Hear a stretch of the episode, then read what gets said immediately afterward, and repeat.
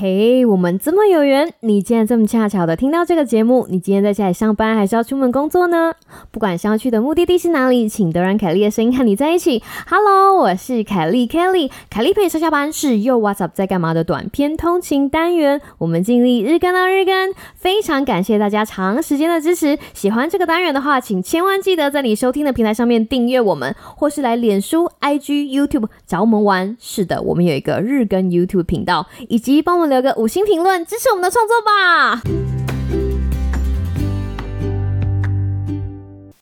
！Hello，各位听众朋友，大家好啊！又是一个新的星期了。那不知道大家的周末过得还好吗？那这一次呢，我们要接着第三季第一百一十六集，也就是不阿杂的时间管理术 Part Two。今天要进入到 Part Three 的部分了。那上一次呢，我们把如何制作代办清单的小秘诀已经跟大家分享了。在这一集哈，要跟大家讲，当你把代办清单做好了之后，要如何创造出可以跟代办清单交互使用的代办时段？可以利用这样子的代办时段来帮助你达到什么样子的目的呢？今天的节目非常精彩哦，让我们继续听下去。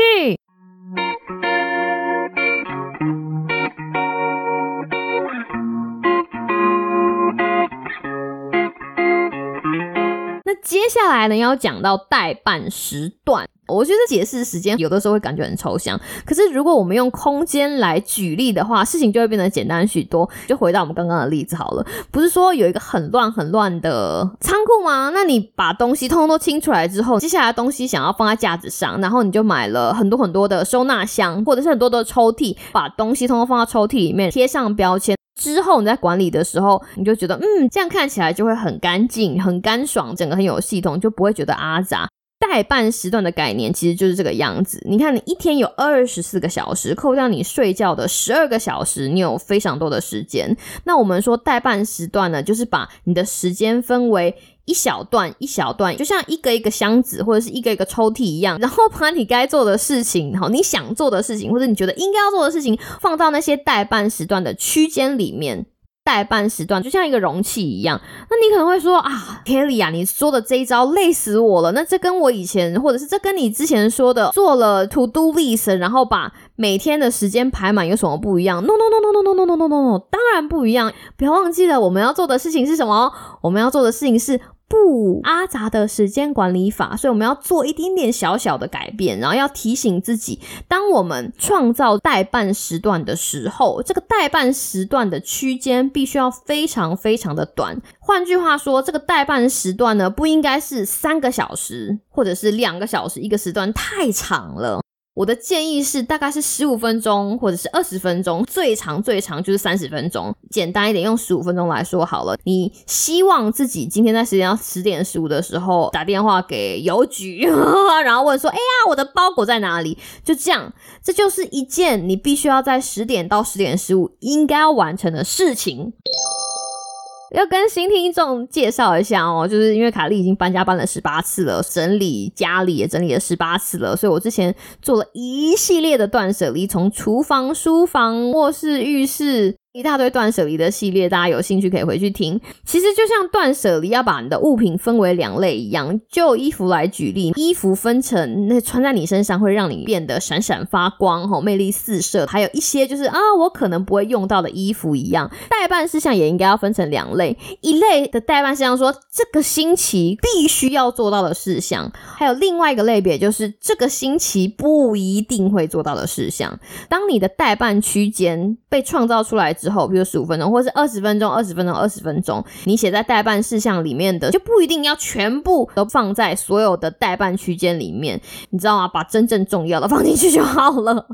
而且还有另外一个规则哈，就像我刚刚讲的，代办区间我们不要求大，我们要把它求小。为什么要把它求小？应该是说人的注意力有限。我如果跟你讲说，好，你三个小时就是认真专注在你的报告上面，你可能大概做了十五分钟之后就开始啊，我来看一下我的 IG 啊，我来看一下就是电动啊，或者来看一下网牌，对不对？所以当我们把这个代办区间的时间缩短成二十分钟。所有的人，哈，比较容易把我们的专注力跟我们的精神在二十分钟之内发挥到淋漓尽致。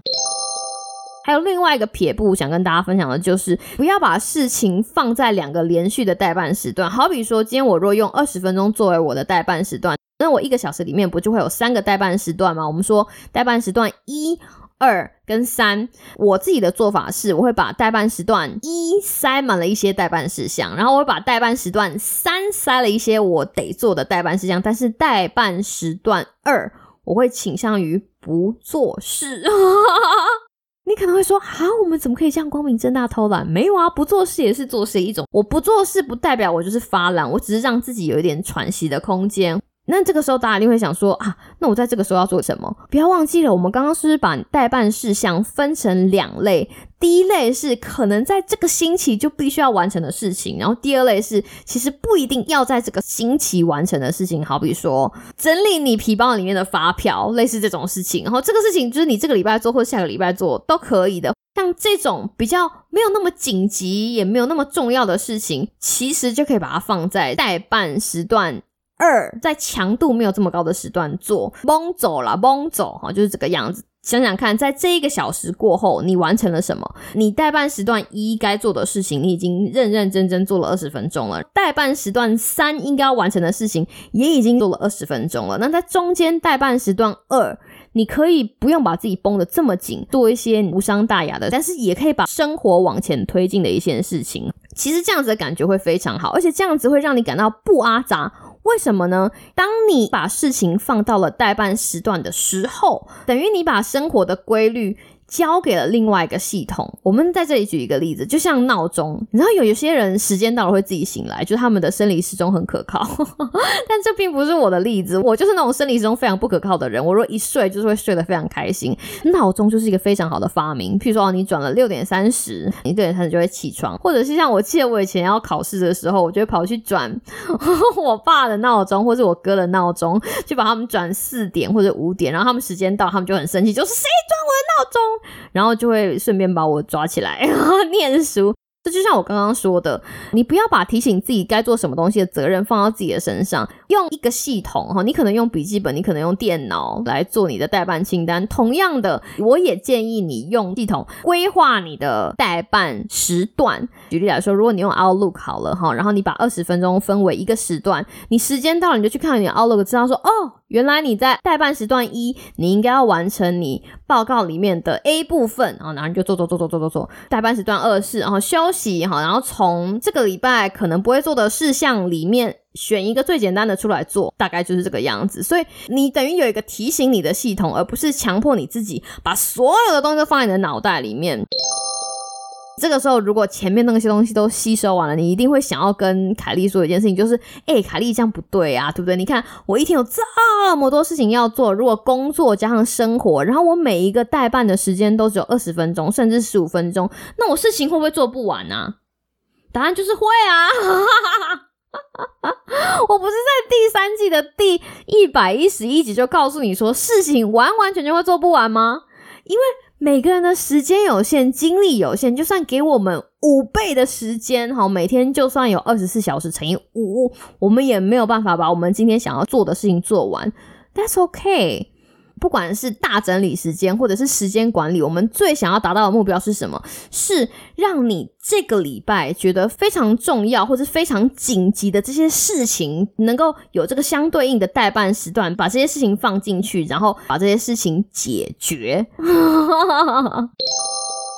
这个代办时段呢，解决了我心里纠缠的部分。我不知道他有没有这样子的感觉，就是有一些东西你明明知道该做，但是那个心里就是没来由的抗拒。最近也是遇到一件这样的事情，就是之前我在打折的时候，我买了密封盒，因为。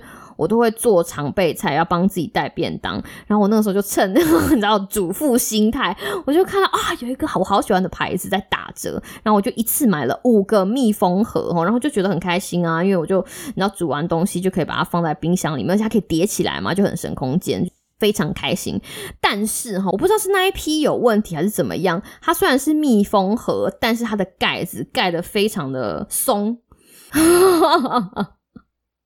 让我非常的难过。我做的事情呢，就是我就联络他们的厂商，然后跟他讲说，这个密封的盖子有一点问题，那我可以把这个密封的盖子就是寄给你，请你换货给我。其实他们的客服也非常好，但是这一连串的东西就是非常麻烦。他一刚开始是要我填一大堆资料啊、照相啊，要我录影片啊，让我告诉他们说为什么不会密封啊，是什么颜色、什么批号啊，它的包装上面的盖子是什么的号码啊，什么的。